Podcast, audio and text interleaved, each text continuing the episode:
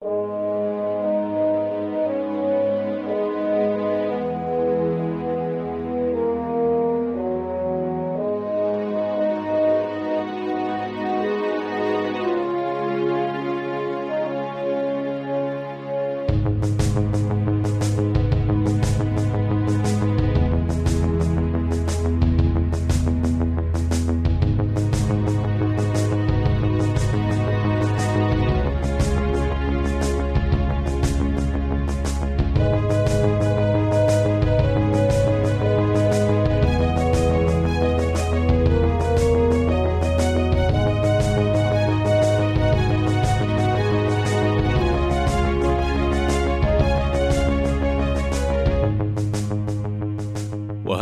welcome to the JLA Cast, a podcast in which we explore life in the time of Grant Morrison across the DC universe and beyond.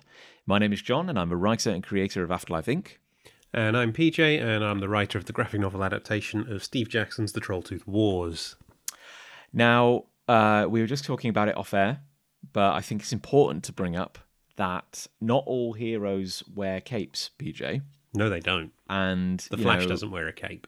No, indeed, and uh, we and neither does Flash Junior, uh, your little babby, uh, and neither does. Um, well, I, I, I've been fixing a dishwasher. That feels heroic in some That's way. That's pretty heroic. You're a big damn hero. yeah. Uh, so just in terms of, um, I don't know if it's easier to use minutes or hours, but how much sleep have you had, PJ? Uh, over the last two nights, over the two nights, probably about five, six hours. Wow. Do you have you reached the point where, due to exhaustion, the comic has taken on the quality of one of those um, motion comics that Marvel would publish straight to DVD in the early 2000s? Oh, wow, those. uh, not quite there yet, although I did find myself nodding off while I was trying to read it last night. And through no, you know, no fault of the comic either. The comic is great. I love this comic, but uh, yeah, just that's how tired I am. Uh, we were watching. Did you watch Eurovision, PJ? Uh, no, I didn't. By choice or uh, No, by, by choice. I'm not really a, a Eurovision guy. Oh, okay. Well, uh, we we watched uh, we watched Eurovision last night. I believe with a friend of yours, PJ. I've got lots of friends. You ha- you're a very popular person, uh, Louis. Oh, I know Louis. Yes. Yes, indeed. Hi, Louis. Yes. Hi, uh, he's he's here today. He's having a good time.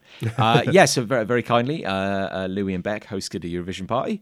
Uh, there was a lot of um, chocolate, which was delightful, and um, I fell asleep during the um, scoring bit because that takes forever. That's the dull bit, isn't it? It's just Uh, like hours of people saying numbers. I know. And then I thankfully I woke up about half an hour later and nothing had changed, just in time to see who'd won.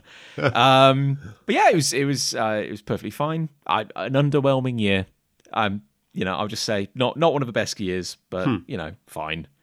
Um, and I have another outing this evening, PJ, planned. For more Eurovision? Did someone record it? No, but I am off to experience. Um, well, I'm going to the cinema. Oh. Ooh. To the see- Cineplex. The Cineplex, yes, to to see Guardians of the Galaxy three. Oh. Have you seen it yet, Peter? I have not. No. In- Interesting. Well, I will. I, I I have so I've somehow managed to avoid. I say somehow. It's no real mystery. Um, I think I've been slowly drifting away from the Marvel uh, cinematic stuff for. uh, I think gradually over the last year. So I haven't seen anything of. Uh, I haven't seen any trailers. I've managed to avoid that entirely, and I think I just completely skipped Quantumania. I haven't seen Quantumania yet, but that's because I can't really go to the cinema at the moment. I'll probably Well- watch it when it arrives on Disney Plus next week. Yeah, I think that's it. I mean, I, I don't know what's wrong with me. I'm like, I I love Ant Man. I've always loved Ant Man. Yeah. Uh, I love Kang. I have always had a deep and abiding love for Kang. Yes, thank you, Kurt Busiek. That's entirely well. No, the part of it's Roger Stern as well. Some of the stuff Roger Stern did with Kang was great. I have not read any of that, but I'm gonna go out on a limb here and suggest that a lot of Avengers Forever references that. Yes, What? it does. Yeah, yes.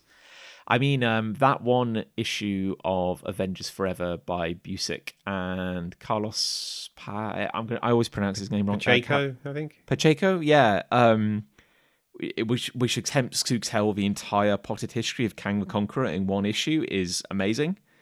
Yeah. And uh, yeah, I, lo- I love the character, and yet it's like one of my favorite heroes and possibly my favorite villain in a movie together. And I just was like, ah, I, t- I think I know exactly what this is going to be. I, I, I don't think I'm interested. That's fair. I think it doesn't help that the last few Marvel films haven't. They've not been bad, but they've not been great either. Like Thor was okay, Black Panther was okay, you know, Doctor Strange was okay. All of them had bits in it that I really liked. Like they'd be, oh, that was good, and then the rest of it was like, eh, you know. I know it's weird, isn't it? Like I, maybe I'm the worst kind of fan. It just like what an embarrassment of riches, and yet you know I I, I personally I never imagined we'd see the Vision on screen. Yeah, uh, that that blew my mind. Um, but yeah, I don't know. I just realized like certainly with as of late, I felt like going to see the latest movie was starting to feel like an obligation rather than something I actively really wanted to see. Yeah, I know what you mean. I know what you mean. Fandom can get that way, can't it?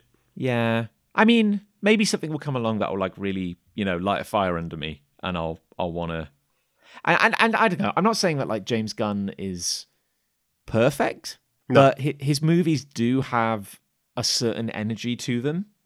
Uh, like I was surprised how much I enjoyed The Suicide Squad. That was I've a real kind of. still not seen it. It's a film with Starro in it, and I've still not watched it. It had like there's something it's it's not a masterpiece I, you know i'm just gonna gonna couch that there but but at the same time it's it's got a good sense of humor and it feels like it's written with a degree of like heart and uh, consideration and i really enjoyed it. it had me laughing quite a bit I want to see it. I do. I mean, everyone knows I love a Starro. I'm, I'm wearing my Justice League of America issue one T-shirt at the moment with Starro Oh, front and PJ, center on oh. that cover. Wearing that right now as we speak. what and, amazing theming And yeah, but I just I haven't got round to it. I think the problem with the DC films is the first few were so I thought they were so bad that I just I couldn't get excited, and so I didn't bother going to see any of the rest in the cinema. And it's sort of like I'll catch them as and when on streaming. So and there's still that part of me that even though I don't need to do this, feels like well I could watch the Suicide Squad, but I'd need to watch Shazam and Harley Yeah. Quinn first. I would say that as someone who had not done that background um, research, if you will, I, I enjoyed the Suicide Squad perfectly on its own. Yeah. I think it's probably best to not think of it as part of a bigger continuity because clearly they aren't. Yes. Yeah. Speaking of which, PJ, did we? I can't remember. Did we ever address the fact that there is going to be an authority movie on the podcast? I think we briefly touched on it, but we, we didn't dive into it in any depth, certainly. I mean, I, I'd love to get your thoughts on this, PJ, because I was a big, I was a big fan of the Authority originally, uh, and then it kind of petered out as a series, and a lot of its kind of potential just disappeared. And certainly looking back on a lot of the Mark Millar stuff on the Authority, I know we like to rag on him, but it was very, uh, it was very uh, deliberately confrontational in a way that seems a little childish in hindsight. Yeah. And I guess my point is the uh, the USP of the authority is what if the Justice League uh, just took it into their own hands to do whatever they want, uh, uh, unaccountable to anyone, and killed people as their first kind of Yeah. response. Like the idea was that heroes who were basically assholes, but you kind of loved them anyway. Like they were anti-heroes, um, and they did kind of, kind of get the comeuppance for their own actions. Um, my point is, for for a regular movie-going audience, for the general public, how is that any different to Zack Snyder's The Justice League? Exactly. Exactly. Although my, my guess is that with the Flash and doing the Flashpoint thing, that's effectively going to reboot the DC film universe. And so then they start over. Like they've already said they're recasting Superman. They're going to go with a younger, and they've used the word more hopeful Superman for his hmm. solo film in this slate. So, yeah, I, th- I feel like these new DC films are going to hew a bit more closely to the comic versions of those characters, potentially as it should have done from the start. I mean, that's the wild thing, isn't it? To like, uh, I remember I had a teacher back in the day who used to say, you know, I always took two bites of the cherry, you know, when I was trying to do something. He's like, do it the first time.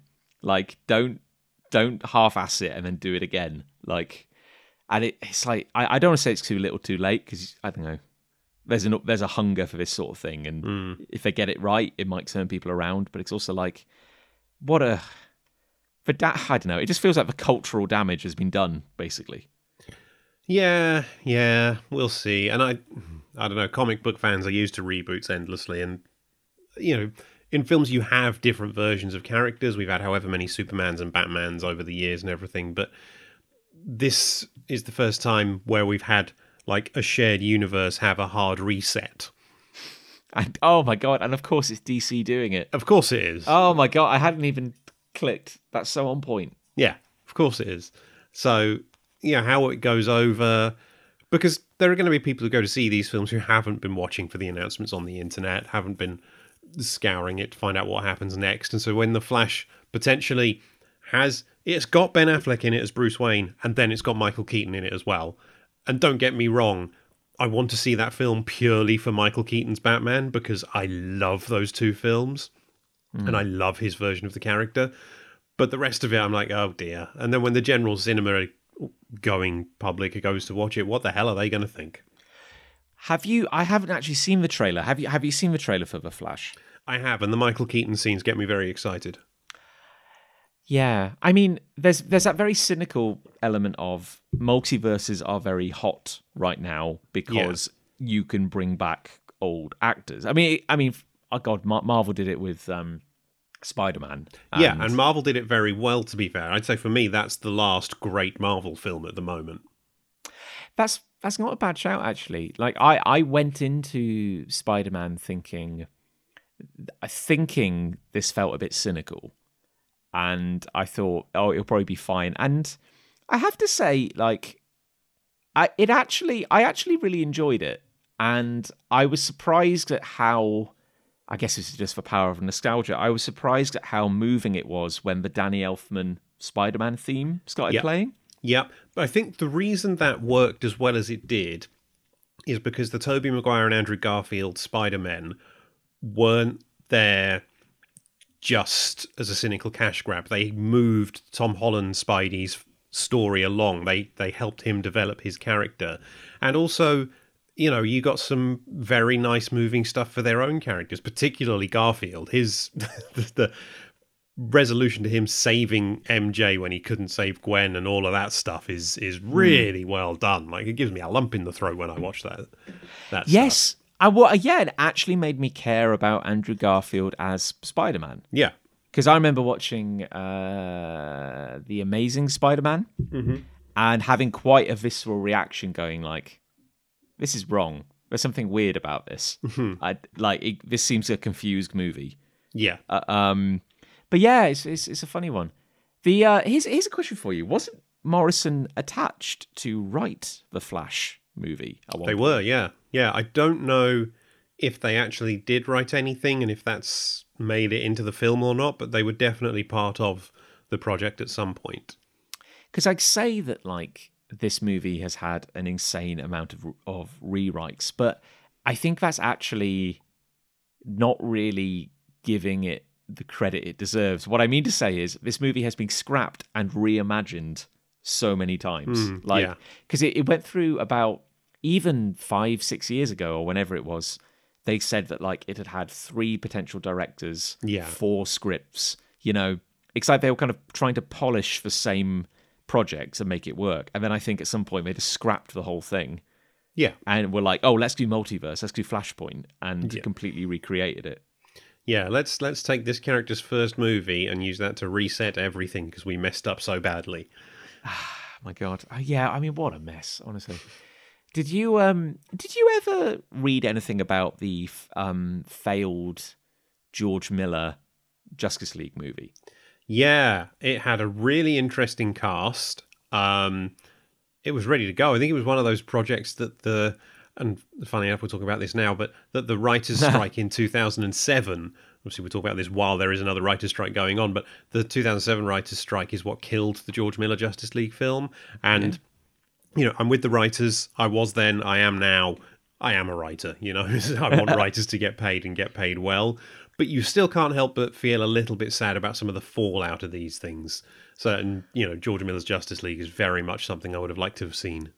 Well, indeed, and and it's always very easy to, um, you know, idolize the thing you didn't get, but you read about it, and it it did sound interesting. Yeah. and uh, I think ah, God, I, I I don't know who the actor was.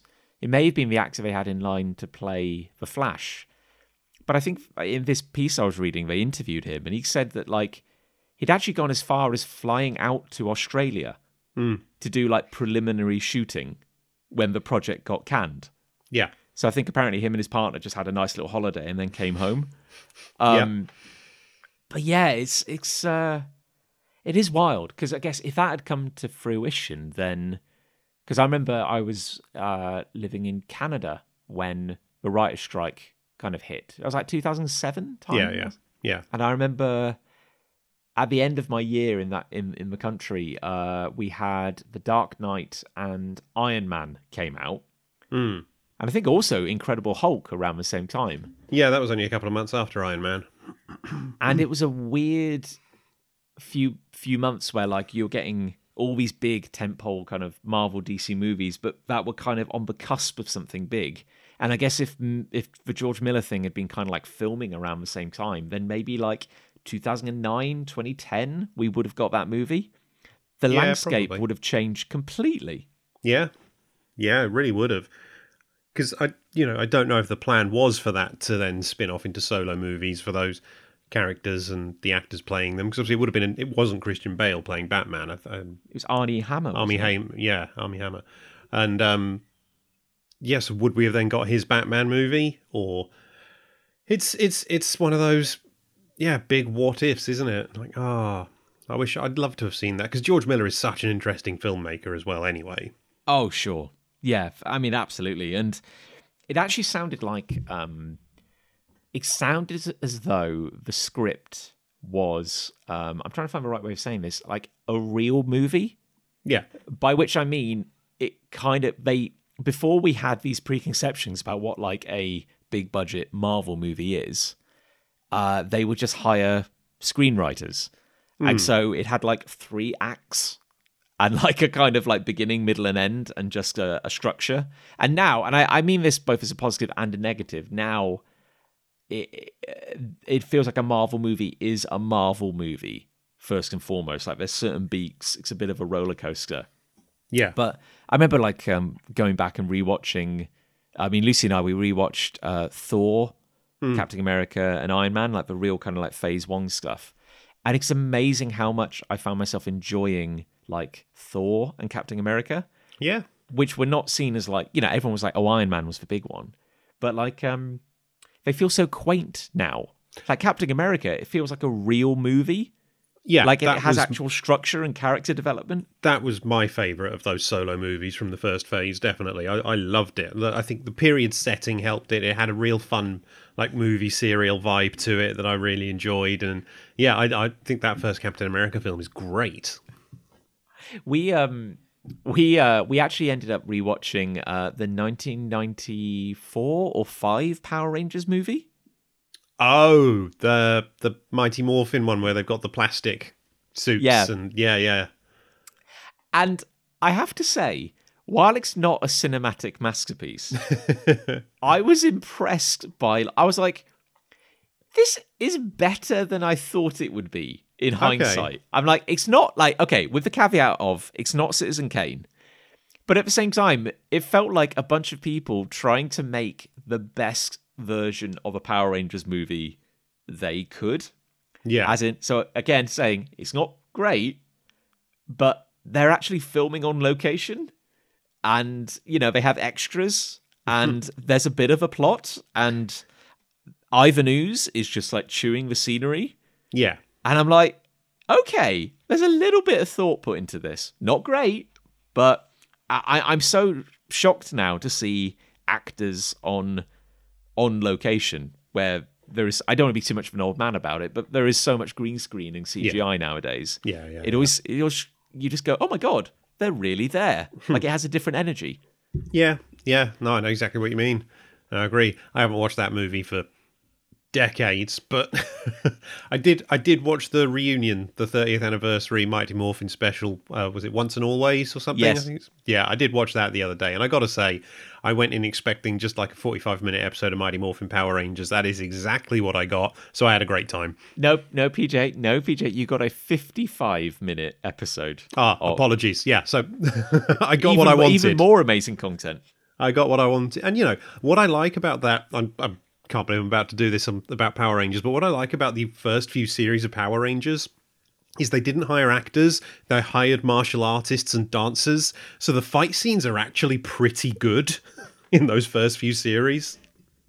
we uh yeah i, I mean you know it's, it's so bizarre like we we ended up watching uh ep- the, the very first episode again and again with the caveat of it's not great you know as in like it's not like artistically great. At the same time there was an energy to it and and and, and it's so kind of like weird. It really did feel like the stars aligned. Like i hmm. loved power rangers as a kid but i can kind of understand why it was such a global phenomenon because it just seemed like well a i mean i was i was shocked by this. All the original casts beautiful.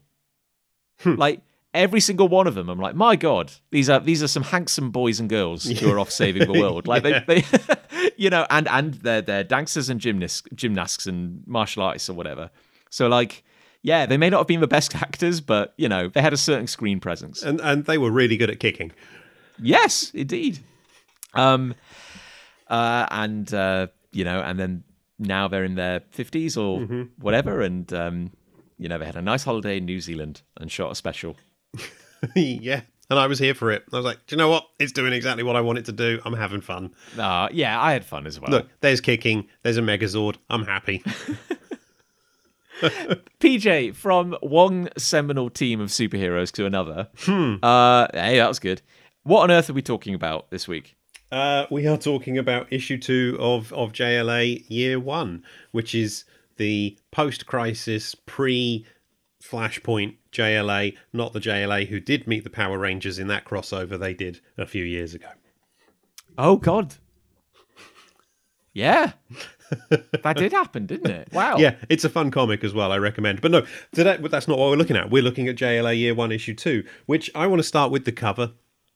Um, oh, yeah, great cover. obviously so issue one we've seen the formation of the this version of the jla flash green lantern black canary martian manhunter and aquaman getting together to fight some aliens and then fight some scientists uh, evil scientists i should say they're not just they've just turned up at a lab They're not like they're not anti-science in principle. they're not creationists it's fine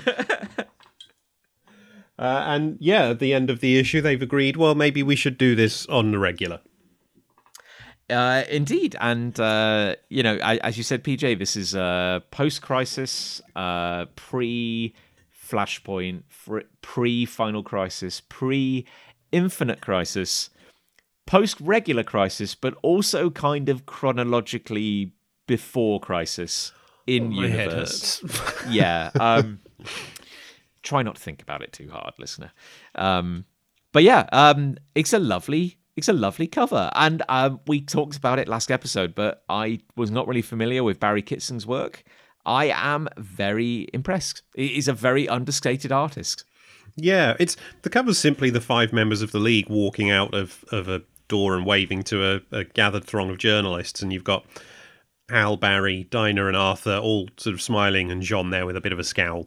Um, but then you get the journalists in the foreground, one of whom is Clark Kent in his his old 1950 style press hat with a bit of card in the in the band and his glasses and his notepad, um, which actually brings me on to a point about this series that I, I wanted to to mention here, which is one thing I like about this book. Superman's going to appear. Uh, he's going to turn up. He has to, but he's not a main character in it. But you can kind of feel his presence throughout the story, even when he's not around, you know, because this is the dawn of the Silver Age, the dawn of the modern DC superhero, and Superman was the first of them. And you kind of get this that is is hanging over this story, and and Superman is there. People know about Superman, and yet he just you just you feel his his presence throughout the whole thing. I think in a in a really nice way. and that's that's the odd thing, isn't it? And it this is something I, you know, touched upon last last uh, episode, but the weirdness of in this telling Superman not being a founding member of the League because for me Superman is so integral to any incarnation of the League now, but it's weird when he's not around. Um, so yeah, this weird little quirk where as you say, th- these are almost. Um, oh, it's like when uh, DC did um, the original 52. The idea that, like, for one year of continuity, Batman, Superman, and Wonder Woman aren't around. Yeah, So we're going to focus on everyone else. And um, it feels a bit like that to some extent. Like, it's weird that they're called the. Like, if they, if they were called the Fantastic Five or something, I'd be like, oh, okay, this is a this is a book about um, this team of B-list heroes trying to make a name for themselves themselves in a world where there is a Superman. But it's interesting that they're the Justice League, and I've got that kind of future future knowledge of knowing that these guys are going to be big, yeah, and it's weird that Superman isn't part of them. But you're right; it's nice that he's around. yeah, exactly. Exactly. Like we don't even see him in this issue. We're going to see some other characters in this issue. This issue. This issue. Vicious. This issue. Uh, but again, you just sort of feel that he's around. Um, what was I going to ask?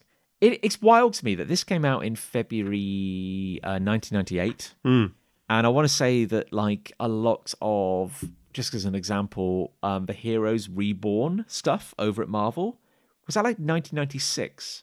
Uh, 96 and 97, because Onslaught was 96. So yeah, it would have started sort of autumn 96 and run into autumn 97, I think. Because it didn't last long, did it? Is it was one year? And yes, because then we go into Avengers Volume Three with Busiek and Perez and the Heroes Return and all that. Yeah. Um, so isn't it wild to think that like this is like just over a year from the publication? Oh, my point is the artwork and how different it is. Like you, everything you think of as the '90s could be embodied by something like Heroes Reborn. Yeah. And then I, I'm amazed. I'm very glad actually that DC was publishing a mainstream superhero book around this time that looked like this Yes. because this is so classy by comparison. Yeah, it doesn't feel like, and I'm using the term in its 90s sense, it doesn't feel image. yes, indeed. Yeah, or or um, it's not uh extreme Yeah. like the Rob Liefeld imprint. Um, Yes. it's it's it's so charming. I'm I'm kind of amazed, really. uh, but yeah, so um, uh, our fledgling league have decided to uh, you know stick around as a team, and uh, you know now we're starting to deal with the implications of that. Um, PJ, in canon at this point, just out of interest, does Wonder Woman exist yet? Uh, no, I don't think she. I think she is in in universe. It's a year or two off her appearing. I, I think. Yes. And at this point in canon, PJ, does a certain caped crusader uh he's still an urban legend? Oh yeah, yeah, yeah. Yeah, okay. There are there are people who believe in him, obviously, but uh, and say no, no, the Batman's real, and then other people are like, there's no such thing as a Batman. What are you talking about? but Superman is very much like the catch of the day. Like Yes. he's yeah, everyone knows and loves Superman basically. Yeah, Okay. Right. So, scene set. Should we dive in, PJ? let's dive. Uh, I was about to say for some reason we cut to the moon. I, I but it's not the moon. It's we can merely moon. we can see the moon. Uh, we cut to a pyramid. Maybe it's one of the Great Pyramids. Maybe it's another pyramid um, hiding somewhere. Um, but uh, a man in a robe is giving a man in a coat a tour of what looks like his own private museum. Yeah, it's it's a collection of ancient artifacts. Like there's a sword in an anvil, there's a spear, there's some scrolls, some stone tablets, a skull, a helmet, all that good stuff. And um, yeah, and uh, wasting no time, we learned that uh, the the man who owns this place uh, is Vandal Savage. Always nice to see. Always nice to see Vandal Savage. Um, uh, a, a character whose um, characterization changes a fair bit, but I, but I think actually works given that he is very, very, very old. Yes. Yeah. Uh, I actually quite like Vandal Savage in DC One Million. yes. Same. Yeah, Morrison does a fun Vandal Savage. Um, and I think also Vandal Savage turns up in The Return of Bruce Wayne, uh, also by Morrison, but set during um, Wild West cowboy era time. I've not read it. Only at that point, he is very much out of his mind on laudanum uh, and not really thinking straight while Batman turns up and does his thing. Uh, but anyway, sorry, Peter. Yes, he has a guest who is a representative from Locus, who is the group of mad scientists. Well, Evil, Evil. scientists. evil scientists uh, who are requesting his help. Yeah, they um, they've got an end game in mind. They don't re- don't get it revealed here, but they say to Vandal Savage, and and you know we've got similar end games, and superheroes are starting to pop back up. You don't want that, do you? And an interesting piece here, Vandal Savage says, "No, I don't." Uh, which is why I shut down the JSA a generation ago with a few well placed senators. So the idea that Vandal Savage is the reason the JSA, the Justice Society, stopped existing, that I like that a lot. because in in this continuity the idea is that the justice society were active kind of during the second world war Yeah. Uh, and then there was a bill or a law passed wasn't there which forced them to disband or Yeah. something like the anti-costumed vigilante act or something like that Yeah, yeah, something like that. uh, which clearly has not stopped uh, a new era of superheroes arising. Um, but yeah, so uh, basically, Vandal Savage is, uh, you know, frustrated because heroes are coming back. Um, and for a man who has failed so many times in his long life, um, he seems uh, confident in the predictable nature of costumed heroes. And uh, uh, yeah, basically says, you know, there's Superman and Batman, of course. Um, there's a Green Arrow in Star City. There's talk of an atom. We may well be. This may well be the beginning of a heroic renaissance, and I will not allow it. And he crunches up the uh, copy of the Daily Daily Planet he's holding. Yeah, with the with the Justice League on its cover. And the Locus scientist says, Well, you've already got a plan and, and Vandal Savage says, I have indeed put four chess pieces into motion, all kings. And he's basically recruited some other supervillains to go and take down the JLA. Uh, yes, indeed, and they are an odd bunch. Um, yeah. because we have Solomon Grundy, Born on a Monday, uh, Eclipso, born on a uh, midnight, uh, born at night. Uh, we have Clayface, born with grace. uh, and we have not Poison Ivy, but Thorn. Just born. Yeah, uh, who um, I oh, I don't know much about PJ, but I, I feel may have been a JSA villain. I think so. Yeah, Thorn is the one I'm least familiar with on on this page. Um, obviously, I know Eclipso has fought Green Lantern and um, uh, Captain Marvel and Superman. There was a team up where he fought them and, and turned up fighting a few villains. Obviously, Clayface is a Bat villain, and and Solomon Grundy everybody loves. Where did Solomon Grundy first turn up? I can't remember. I think I think he was a Golden Age character who then got revamped in the Silver Age. I think. There, I think in is it in the amalgam books where don't they combine Bruce Banner and Solomon Grundy? I yeah. think yeah, you get like a. I didn't know who that as a kid. I had no idea what was going on, but I think you just get like a kind of white, a white skinned Hulk like creature, I Which is think. basically what Grundy is anyway.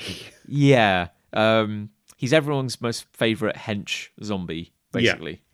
Yeah. Uh, and uh, yeah, and basically, uh, Savage has got them all to work for him because he's, um, you know, he's he's kind of promising them all something with his incredible resources, which will help them. But in the case of Solomon Grundy, he doesn't actually need anything. He's just, you know, kind of just tell him what to do and he'll do it. Yeah, yeah. And Vandal Savage just teleports them away, ready for ready for a battle. For a man as smart as allegedly as smart and brilliant as Vandal Savage, um, this doesn't seem like the best plan. Like the, the these are not like A list villains, I would say. Well, I don't think they, they've worked out who the A-list heroes and villains are at this point. Oh, I see. So that no one's been seeded yet. Yeah, exactly. They haven't done the league table. Right. Yeah. There's no Prometheus. Or... um, but we cut from that to uh, a lovely scene, uh, which is Aquaman sitting on a pier, um, reading uh, a children's uh, uh, a children's like reading book as he's uh, kind of teaching himself or perfecting his English. Yeah, and he's talking about, "May I have a? Please have an apple." And he's like, "Okay, that's that's all right." And then he says, "Dad parks his car in the driveway." Wait, why doesn't Dad drive his car in the driveway? and I gets frustrated. Says, "How does anybody know what any of these words mean?" And then Jean turns up, and I love this as well. Says, "Learn German first. It's more logical." That's what I did. Um, uh, there is a uh, a comic artist operating in the UK called Jack Tempest, who is a very very cool, lovely man, fr- uh, friend of ours, uh, friend of the show, and uh, he told me about this scene years ago. Oh, before- really? Yeah, before I ever actually read this. Um, uh, read this book, and uh, I actually own a print of Jack's, which is of the Justice League. And I always remember saying to him, so I I've got it framed in my house, and um, I remember saying that I loved his Aquaman because Aquaman looks like this, and he just looks really relaxed, and he's kind of laughing in the picture. Just looks kind of cheery and having a good time. And Jack said it was entirely based on this book and his kind of. Uh, and he was telling me about this wonderful scene where Aquaman is just kind of reading a kid's book on how, how to speak English. It is a great little scene, and I, and Jean's take on it as well. That no, don't start with English. Uh, it's it's yeah. Again, I think it's just Waid and Augustyn showing that they get character, and these characters. Yeah, indeed, hundred percent. And um, uh, and I I like the idea of drawing a, a kind of kinship be- between Jean and Aquaman because they're both they're both outsiders to humanity, and um, you know it, it seems obvious now, but it's not something I'd ever seen kind of done before. Yeah, yeah. I also love how um, Barry Kitson draws massive cuffs on Jean's boots. Oh yes, Look, at those. oh brilliant, absolutely brilliant. Um, I want to say that Hawkeye started to end up with like massive pirate boot cuffs after a while. Yeah, um, so did Captain America. Yeah, God love it. I miss them. Someone Um, posted a uh, a picture on Twitter the other day of, of why it takes artists so much longer. You know, someone complaining, "Oh, why would it take artists so much longer to draw comics these days?" And back in the day, they could maybe do two a month. And someone just posted a picture of Captain America's feet in the seventies with the pirate boots, and then Captain America's feet in the noughties, where it's like all these laces and buckles and everything. It's like that's why. Yeah, and also like uh, uh, Jack Kirby was an insane genius. Yeah. and we shouldn't set the industry standard based on what he could pump No, out. No, exactly. Um, but yeah, uh, uh, uh, Jean and uh, uh, kind of uh, Aquaman kind of chat and uh, to some extent discover that um, they both have uh, em- empathic, you know, awareness to some extent. And uh, and uh, Aquaman is uncomfortable at the fact that they are going to a meeting uh, deep inland, basically. Yeah. Uh, so Jean offers to fly him, and Aquaman can't remember the words, so he says, instead of thank you, says my pleasure. And they fly to Gotham City. Uh, yes. Uh, so, I mean, there's no reason why uh, this, you know, what what they are about to do wouldn't take place in Gotham City. It's, it's a major metropolis. Um, not that metropolis, but yeah, it's it's kind of weird to see Gotham City in a different context, and uh, you know, and not everyone to be kind of running screaming from it. Yeah, no, no Joker turning up and, and blasting everyone with Joker venom. Uh, it's also nice that um, Aquaman is not comfortable at hikes and being carried, which is kind of fun. and uh, um, they're joined by Green Lantern, who's like, uh, "Oh, hey, Aquaman, you don't look comfortable. I could make you a flying surfboard if you'd like." And Aquaman just says, wouldn't that look a bit weird? And Hal says, yeah, fine, whatever. Uh, Manhunter, do you remember where we're going? And Jean just says, well, the Flash is, is running right to it. Let's follow him. And you see this little red streak on the ground below them. Uh, yeah, and um, so they're all kind of grouping up, and apparently, um, it, Black Canary is the one who kind of set everything up, whatever it is they're about to do, and uh, uh, yeah, and there is a big crowd of people, and the press kind of assembled um, outside. Well, I guess what looks like a like a hotel. Yeah, and as they land, uh, Aquaman thinks he's relieved to be on dry land for the, and then thinks, "Never thought I'd think that." And Hal says, "I want to have a private chat with Black Canary, if you know what I mean." And the Flash says, "Well, yeah, but I wouldn't count on too much privacy as they see the crowd." And Dinah is just stood in front of the hotel waving. And of course, I think um, what we can assume is that Hal Jordan wanted to talk to um, Black Canary about um, insurance. And Almost you know, certainly. almost certainly, it's very important to have a, a decent pension plan in place. um, but yeah, and then we we turn the page and we get our titles as we get uh, a big, big, big crowd shot of the league basically signing autographs and just kind of mingling with their adoring fans. Yeah, I love that Hal is creating multiple hands at once out of his ring to sign three autographs at once, and obviously Barry's just signing at super speed. And then someone just put a camera in Jean's face. He's not really signing anything. And uh, yeah, Aquaman looks uncomfortable as well in the crowd. But here's our title Group Dynamic, and then our credits Mark Waid, Brian Augustyn, and Barry Kitson. Storytellers Ken Lopez, letterer, Pat Garrahy, colorist, Heroic Age Separations, Peter Tomasi, editor.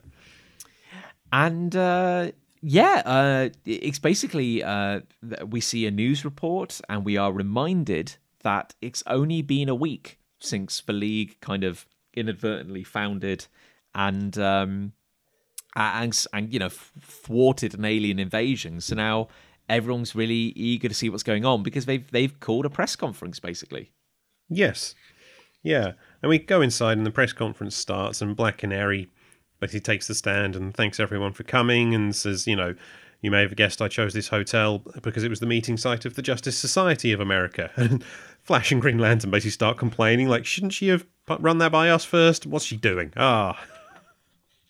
Yeah, and uh, uh, you know, if ever, if ever you wanted confirmation that uh, Black Canary is a bit of a, a JSA super fan, uh, we certainly see it in this issue where, um, basically, uh, yeah, she she's comparing everything they do to to the society. Basically, um, poor Aquaman um, is uh, uncomfortable uh, speaking to a crowd.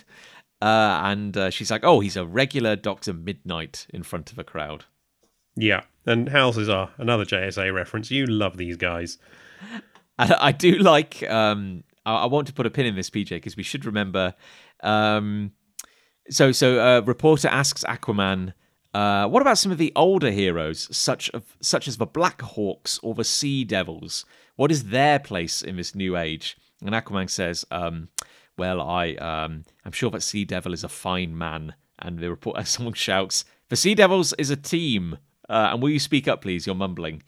God, that's that's kind of like the worst kind of fanboy, isn't it? Well, actually, Sea Devils is a team, Aquaman. It's like you've never read a comic. I love the idea of there being one guy in the crowd, like possibly the only guy on the planet who's really into the Sea Devils. yeah. Frankly, I'm amazed that even even Mark Waid remembered the Sea Devils existed. Oh. Mark Waid's got that encyclopedic DC knowledge, doesn't he? I've got PJ. They're people with access to scuba gear. like their their adventures can last like 40 minutes at most before they have to return to the surface. 40 minutes is plenty of time for an adventure that would tire me out. Um, but yeah, uh, there's maybe like a little bit of whispered flirting potentially going on between uh, Black Canary and Green Lantern, perhaps. Yep, she she asks, says, uh, "So you're powerless against yellow? Does that include blonde?" And Hal's like, "Well, actually, yes, it does." And then someone asks, "Why are you here? Why are you calling this press conference?" And poor Barry, poor the Flash, he's like, "Black Canary, do you want to do you want to answer? Black Canary? Oh no!" And he's, then he says, "I'm afraid I didn't come prepared for questioning. I." I'm not the fastest wit alive, and just thinks, laugh, please laugh. And um, there are times perhaps where you do need uh, a natural showboater like Hal Jordan to take the mic. because yeah, like you know, they didn't know that this was the meeting site of the original JSA. Uh, they're all on the back foot a little bit, but Hal just loves the attention, so he takes the mic and basically starts um, working the crowd, basically, and just says, "Hey, you know, we're forming a team." Together, we can, you know, we can use our power to battle threats too large for any one hero, even Superman. and uh, the the you know the reporter asks, "Well, do you have a name? Or are you going to be calling yourself the new JSA?" Yeah. And PJ, it, it, it, it's the moment they're going to say it. They're going to They say are. the line. They are. So so Flash says, Well, I like the word justice, but and Hal agrees with him says, Yeah, but have something with more punch, Justice League. And then Black Canary just jumps in and says, Of America. Ladies and gentlemen, meet the Justice League of America. And the crowd goes wild.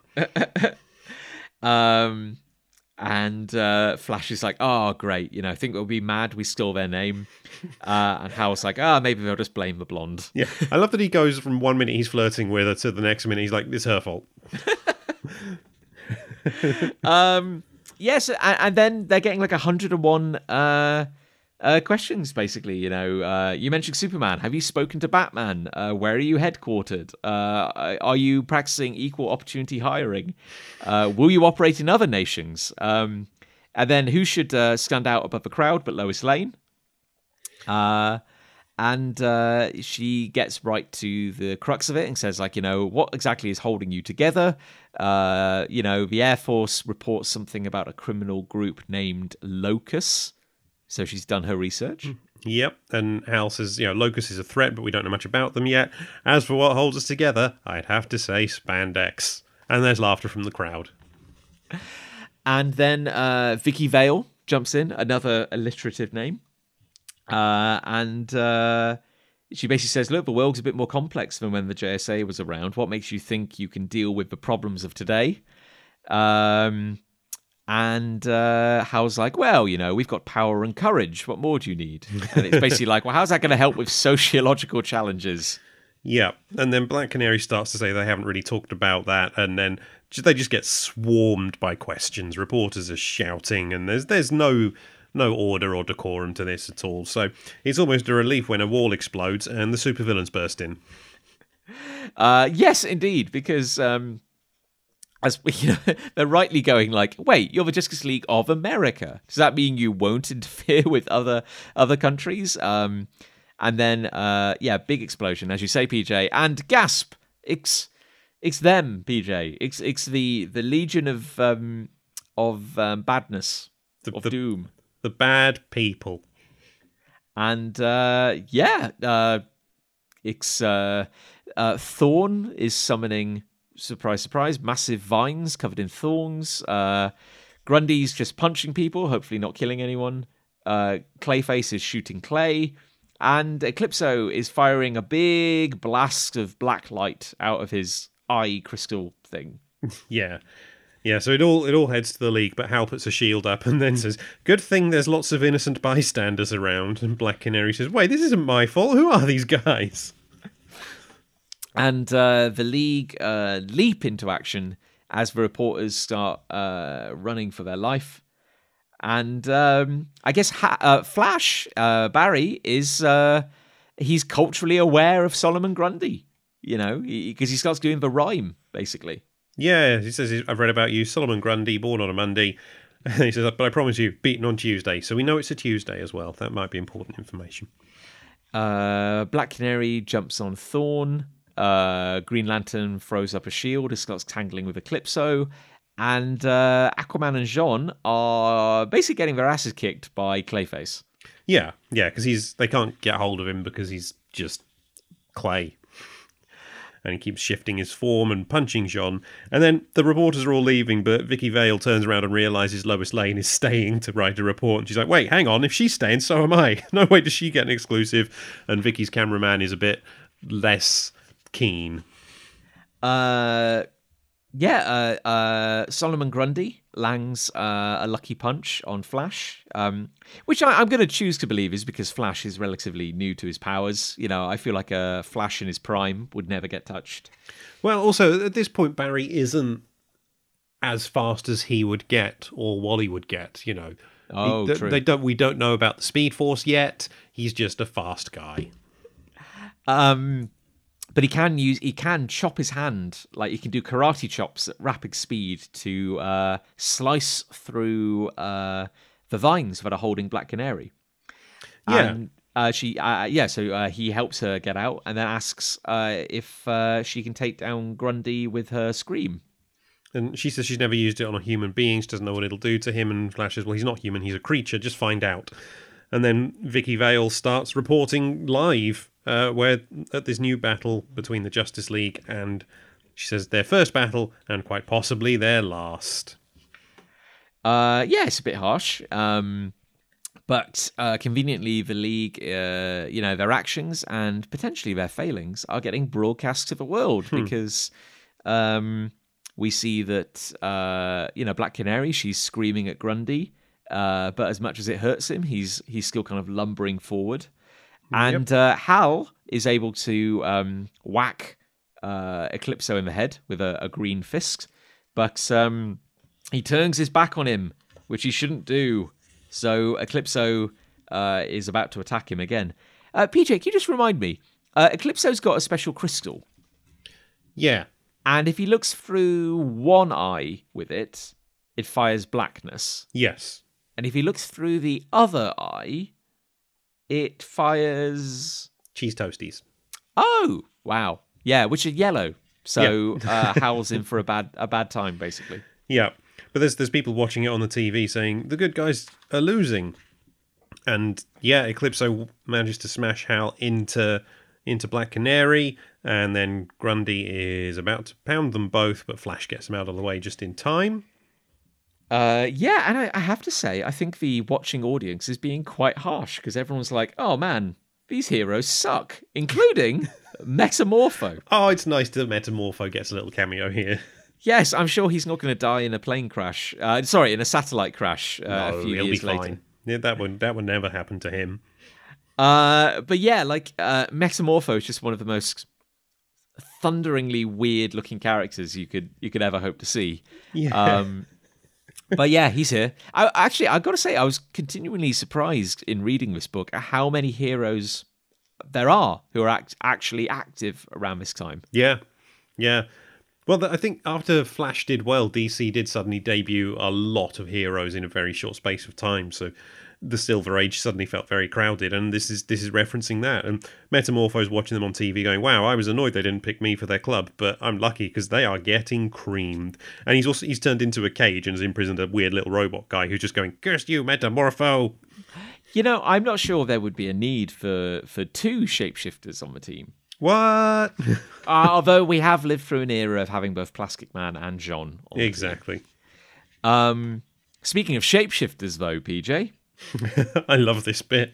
yeah, uh, J'onn uh, is trying to punch at Clayface, and Clayface is like, "Oh, you're completely outmatched. I could turn into anything. I could become your worst nightmare."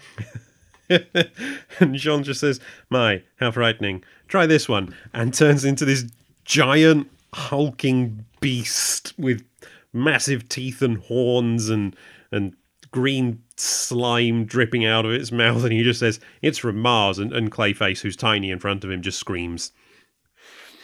Uh, yeah, and uh, again, uh, quite a nice detail which we're going to see more of. Uh, simply the idea that they've only been working together a week at most, and nobody knows what Jean can do. And Jean is forever surprising them with new powers because we see that Aquaman is like, "Oh wow, I didn't know he could do that." which distracts him long enough for Grundy to punch Aquaman out. And we we then cut back to the audience watching the JLA losing, and then suddenly Eclipso hits Jean in the eyes to blind him, and the rest of the league are trapped in Thorn's vines. Uh, however, uh, you know, and and you know, the the news report is basically saying like these guys suck. Oh, they're awful. Look at them. They're they're losing. And uh, but Grundy is uh, is off on one, and he starts ripping through the vines so that he can uh, he can kill kill the league. Yeah, and then we cut to someone else watching on TV, and it's the Atom. And he's like, "Wow, I thought I was good at this, but I've been the Atom a week, and I'm going to need a lot more training if I'm going to be battling supervillains like these guys." A lot's happened in, in a week, basically, in the in the DC universe. Yeah. uh, but yeah, uh, Grundy, who of course is, is not uh, the most intelligent creature at the best of times, uh, is is out of control, leading uh, uh, leading the rest of his compatriots in the Legion of um, Doom to try and contain him. And yeah, they've turned their backs on the heroes, basically. Yeah, and it turns out that's what Green Lantern and Flash were banking on. They they managed to come up with a plan where if they got Grundy to go berserk, then it would he'd turn around and fight the other villains. Black Canary says the Thorn Trap wasn't actually a threat, just gives us a chance to regroup. And Flash points out, well, we've now got an advantage because we've got one thing going for us that they don't. Aquaman asks what it is, and Green Lantern just says, we're a team. And uh, uh, Aquaman finds a convenient pipe uh, a bit like Night Boat, where there's always a canal or a river. uh, he, he, finds a pipe and sprays down Clayface. Um, and of course, Flash uh, instantly takes Eclipso out of the picture by literally just taking the diamond out of his hand. Yeah, he taps him on the shoulder to distract him and then runs around the other side and grabs his hand and the diamond off him. And then Hal covers his, his head with a helmet so he can't see and fire his eye beams. Uh, Thorn sends some thorns flying, and Flash just catches them. I've got to say, like Flash is the MVP of this battle. Like yep. Flash is doing a lot of heavy lifting uh, as he uh, ties her up with her own vines, basically. Yep. Yep, and Aquaman is continuing to spray Clayface, who's just like a big pile of mud now. And then J'onn hits him with a blast of laser vision in this issue. Not Martian vision yet, this is laser vision. Tut tut. and then Grundy starts just just smashing the building, and it's it's going to fall down.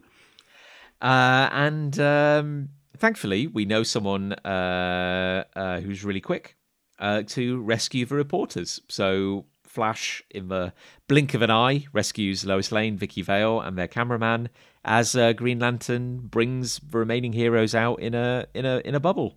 Yeah, Flash system. Can you pull out pull them out? There is a moment where the the hotel comes down and Flash doesn't think they've made it, and then the bubble comes out of the rubble with all four of them in it, and we cut back to TV land where people are cheering.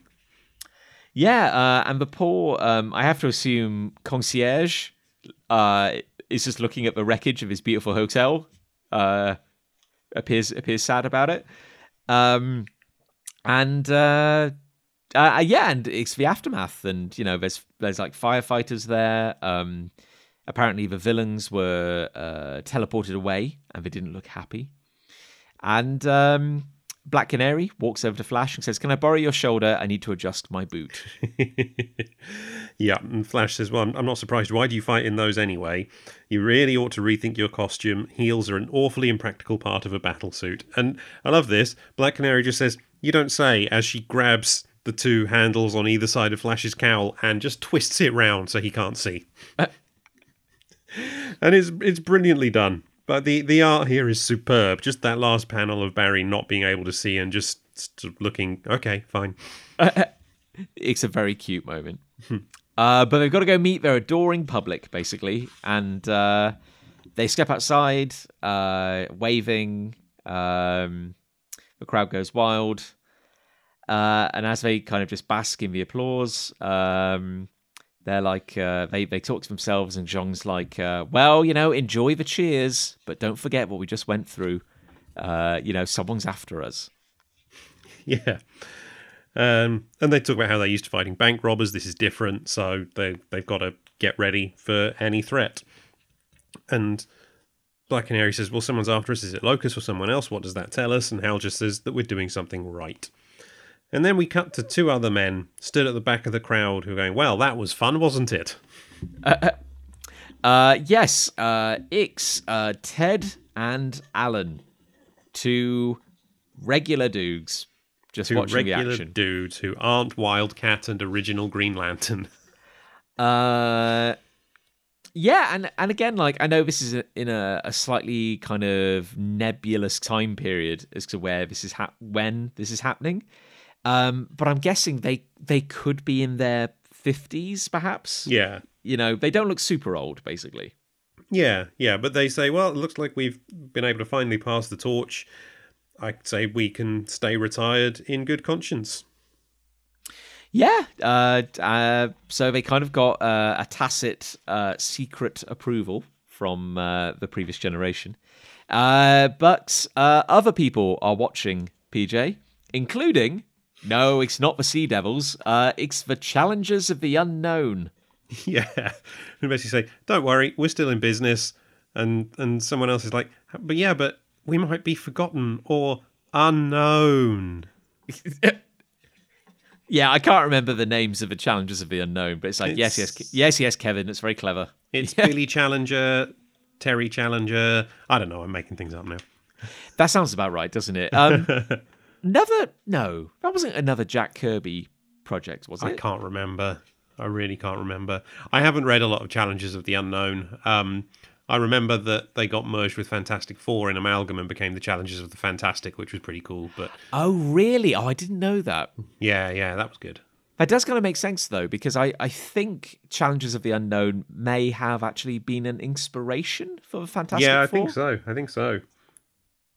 Uh, but then we cut to another kind of secret meeting room, of which there are many, uh, as a bunch of um, It's GI Joe. No, It's sorry. GI It's basically yeah, a bunch of um, middle-aged men wearing uh, very snazzy matching shirts are kind of uh, going like, "Oh man, a new age of heroes. Uh, maybe maybe we Blackhawks don't fly as high as we used to." Were they World War II heroes as well? I think so. Yeah, they Yeah. basically flew planes. Yeah. So, what what are we assuming that this is potentially? I know it's a bit nebulous, PJ, but maybe like the '60s or '70s or something like that. No, I think it's supposed to be like the, the late 80s. Wow. Yeah. Well, these guys are looking sprightly. One of them's not. Well, yeah. Maybe the, you know these these might be new Blackhawks. It's like the children of the Blackhawks or something. But they basically say, "Well, this is just what we needed. Let's upgrade." Uh, and someone else is watching, and he's not impressed, PJ. Yeah, not on TV. Just stood on a ledge above the hotel. He just says, "Unacceptable." And it's that urban myth that no one thinks exists: the Batman. Although quite why they wouldn't think he exists when we actually do have costume heroes in this world. I mean, I, I, I, I, don't know. He's Batman's very good at controlling his own press. Yeah. I suppose. yeah, well, he owns the press in Gotham. So, and he basically moans about they've been here less than an hour, they've already caused trouble, this is my city, I'm not sharing it with amateurs, they're not welcome here, let them have their fun elsewhere, but I will use every resource at my disposal to keep this Justice League out of Gotham City. I mean, like, not for nothing. Like, he's maybe got a point. Yeah. Uh, he's also being, you know, classic Batman. Bit of a dick. yeah. What's that thing, isn't it, where later on he'll be like, well, Superman, I trust you, but the rest of this league, hmm. Yes. Oh my God. Yes, indeed. I mean, one of the nicest moments from I think. Um, uh, oh gosh, what's it called? The, It was in New very- World Order, wasn't it? New World Order. Yeah, he says, uh, you know, he he can't afford to trust his life to incompetent people in costumes. Basically, yeah. present company notwithstanding. Yeah. And, and then we cut to Vandal Savage, who's also watching TV with some Locus scientists, and he just goes, Well, that was pointless. Uh, yeah, nice of him to admit it. Um, and uh, you know, Locus are like, well, you know, not completely pointless. We've learnt a few things about you know the league, their strengths and their weaknesses. Uh, Vandal Savage goes on to say that like you know his operatives failed him, and they they know the price of failure, basically. And also, um, I'm bored of you, Locus. You know, you don't interest me. I don't need you. So um, I'm on my way. I'm leaving. Goodbye. Yeah, and one of the scientists said, Ah, poor fool doesn't know what we're really up to. And then Vandal Savage is talking to another scientist as, as someone else says, Well, he does now. And a look of shock appears on Vandal Savage's face. I imagine it's quite difficult to surprise someone who's lived as long as he has. Yeah, yeah. I, I, you know, you, you, you got his attention for once. Um, and uh, we cut back to the press conference or, or the the aftermath of it, and uh, another fun little cameo here. Uh, uh, we get a shock jock, like a, a kind of um, real uh, hard hitting, inflammatory reporter called Jack Ryder What? from, from Wham TV. um, who's basically like uh, blindsiding the league and thrusting a microphone into Jordan's face, and is basically like, "You shattered a hotel. You endangered bystanders. You traumatized the city. What's so super about that? You jerk." Yeah, yeah, he's continuing his questions, but then suddenly his microphone is shattered as it's hit by an arrow. An green arrow. Who was also in Gotham City? I guess he got the bus or something, Yeah. or the or the aeroplane. the the arrow car. No, was it was it the arrow car or the arrowmobile? I can't remember. Isn't there a great? I've seen like a, uh, uh, an image from a, a Green Arrow costu- uh, comic where he invites someone back to the Arrow Cave, and the person goes, "Why wouldn't you call it the Quiver?" and he just goes, "Oh, damn it, that's really good." I also there's a moment in the Kevin Smith run on Green Arrow where he he's just come back from the dead and he's talking to Batman and he talks about his in one sentence he talks about his arrow car and the arrow cave and Batman just goes, "My God, man, the arrow car, the arrow cave. Did you have an original thought in your entire life?" and then Green Arrow just gives a look to camera. Um, but yeah, but Green Arrow, um, who is very cool as a cucumber, I would say, just kind of turns up. He's like, "Hey, hey, so I'm here. Uh, you know, I'm, I'm, I'm not impressed, but I'm not disappointed. You know, he's got that kind of attitude of, you know, hey, Just came to say hi. Just came to say hi. I'm just chilling. I'm cool. And he's like, Uh, "Oh, this I, I found this guy as well. This guy wants to talk to you too. Do you know him?" Uh, yeah, and he and he kind of pushes forward like uh, uh, uh, an older man wearing a suit, looks very formal, uh, who says, um, "My name is Simon Carr, and I am the future." Ooh. That's pretty cool. And as Jack Ryder has a go at Green Arrow, threatening him with a lawsuit, and Green Arrow says, "Well, as long as it no, just threatens him with a suit, I'll bring suit against you." And Arrow says, "As long as it's not the one you're wearing, who's your tailor? The Joker?" Oh, Because Green Arrow's snarky, and I love it. and uh, meanwhile, uh, Simon Carr, man in a suit, man of a plan, just uh, shakes hands with Green Lantern and basically says, "I represent a very wealthy man who wants to aid your cause. He wishes to remain anonymous, but you would inc- but you would recognize his name instantly. He, like yourselves, is a bit of a crusader these days." Ooh. Uh, he basically says, "Look, look, I've been hired to fulfill your every need as a team." Yeah. And as Jack Ryder storms off saying he's going to nail Green Arrow for this, and Arrow says, "You need a hammer, use your head," and then turns around to rejoin the league as as Carr is telling them that they'll basically get equipment, funding, a headquarters. Just they just need to ask. Uh, yeah, and um, he says, I've even gone as far as contacting an inventor on your behalf. Um, he's located in Chicago. He's young, but he's very bright. And then we get the first meeting of Green Arrow and Black Canary, and oh dear, he, he asks her if she caught the size of his shaft. And she says, "Keep it in your quiver, trick shot." Thinks jerk, and he thinks score. That's a shame. Yes, uh, at least she thinks he's a jerk. Yeah. She's not wrong. Yeah. Uh, and then uh, uh, Simon Carr holds out uh, a business card and says, uh, you know, in reference to this uh, young inventor, he's expecting your call. Here's his card. And it says Ted Kord of Kord Industries. To be continued. It's Blue Beetle, PJ. Not yet. It's not. Not yet. It's not. Ah, no. Sorry, spoilers. Uh, but yeah, uh, it's all connected, PJ. But I wonder who this mysterious benefactor is. Sounds like it might be Bruce Wayne. It could be Bruce Wayne, couldn't it? It does certainly certainly sounds like you know a wealthy man who's a bit of a crusader. And, you know, that would be a good way to keep them out of Gotham, to pay them to Actually, be it re- elsewhere. It really would be. Yeah, I hadn't thought of that. uh, but there we go, PJ. That was issue two uh, of JLA Year One. So I guess JLA Year One Point Two, perhaps. Uh, group dynamic. That episode actually had a title. That issue had a title. It did. And uh, yeah, I enjoyed it. Weirdly, issue two, I think it's all done very well, but it feels more like setup than issue one does. Mm. Yeah, it's um I enjoyed it too. It's a fun little story. Uh it's uh it's it's it's uh it's framed around a gimmick, but quite an effective one. Literally, like we're holding a press conference, we have cameras assembled. Uh, it goes to heck, and yeah, if you've got a camera present, then the whole world gets to see. Um, so yeah, I don't know, just a, a simple little story told well. I think. Yeah, agreed.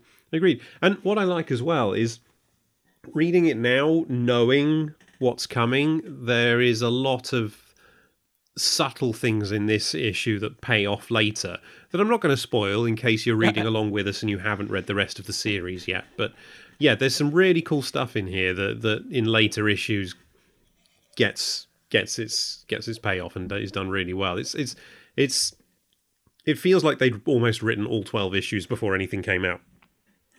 Yes, I have to say I was I was impressed at um you know it, it's not kind of like earth shattering, but I'm I was kind of impressed at how much this clearly was all planned out. Uh, uh, you know, obviously, which becomes more relevant as the story goes on. But I guess I shouldn't really expect anything less from a Waid related project. Yes, yeah, exactly. Um, yes, I mean, gosh, I, you know, it, it's, it's daft. I, I don't, I don't want to sell it short, but there's almost not too much to say. It's just a, it's just a nice little story. It, Yeah.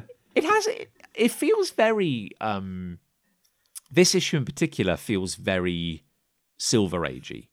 Yes, agreed, agreed. I think the presence of all these Silver Age characters, your cameos from the Atom and, and Green Arrow in his original costume, uh, the appearances from the Challengers of the Unknown and the Blackhawks as well. It's it's and the villains that they fight and the way they're just sort of, you know, back in the day, villains would just show up, you'd fight them, and then they'd leave.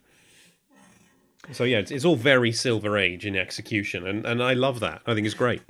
The um yeah, because because sometimes like a lot of um when they do uh whenever like say Marvel or DC does a a, a retelling or a, a flashback or you know they'll revisit uh like an old story but tell it in a modern sense. Yeah, Um I mean uh we mentioned it but the uh uh Joe Casey uh Scott Kolins Avengers one uh Earth's Mightiest Heroes. Yeah, um, it it does a lot. It, it does it in a very modern. What am I trying to say? It- you never really know what era it's taking place in.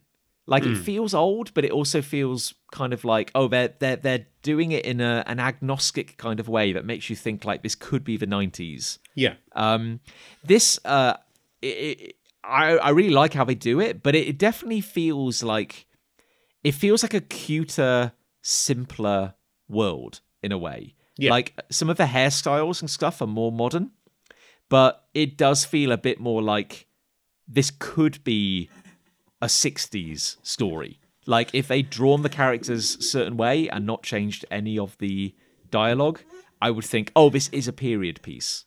Um, yeah. yeah, it's just cuter in a way. Yeah, no, it- definitely, exactly, and full of fun moments. You get a little bit of Batman. Everyone loves a little bit of Batman, and yeah, but also still sort of seeding and setting up the rest of the series. So, you know, you I can't you can't really complain. I would be fascinated to know when um when, when did uh Martian vision become a thing as opposed to heat vision? Yeah, or laser vision or vision vision. I don't know. yeah, and and if that is the case, why did why did they change it? If if indeed there was an editorial decision, because I, I think it's kind of standard, or I, I say now, there's been two reboots since then, but like I think it was kind of standard that J'onn had, as we say, Martian vision, a force based blast hmm. out of his eyes, not exclusively heat vision. And I I do wonder if it was maybe because they were like, if Martians are scared of fire, it kind of doesn't make as much sense if they can generate heat out of their eyes, perhaps. yeah, yeah. I don't know. I'm, I I don't know. It's probably I'm probably reading far too much into this.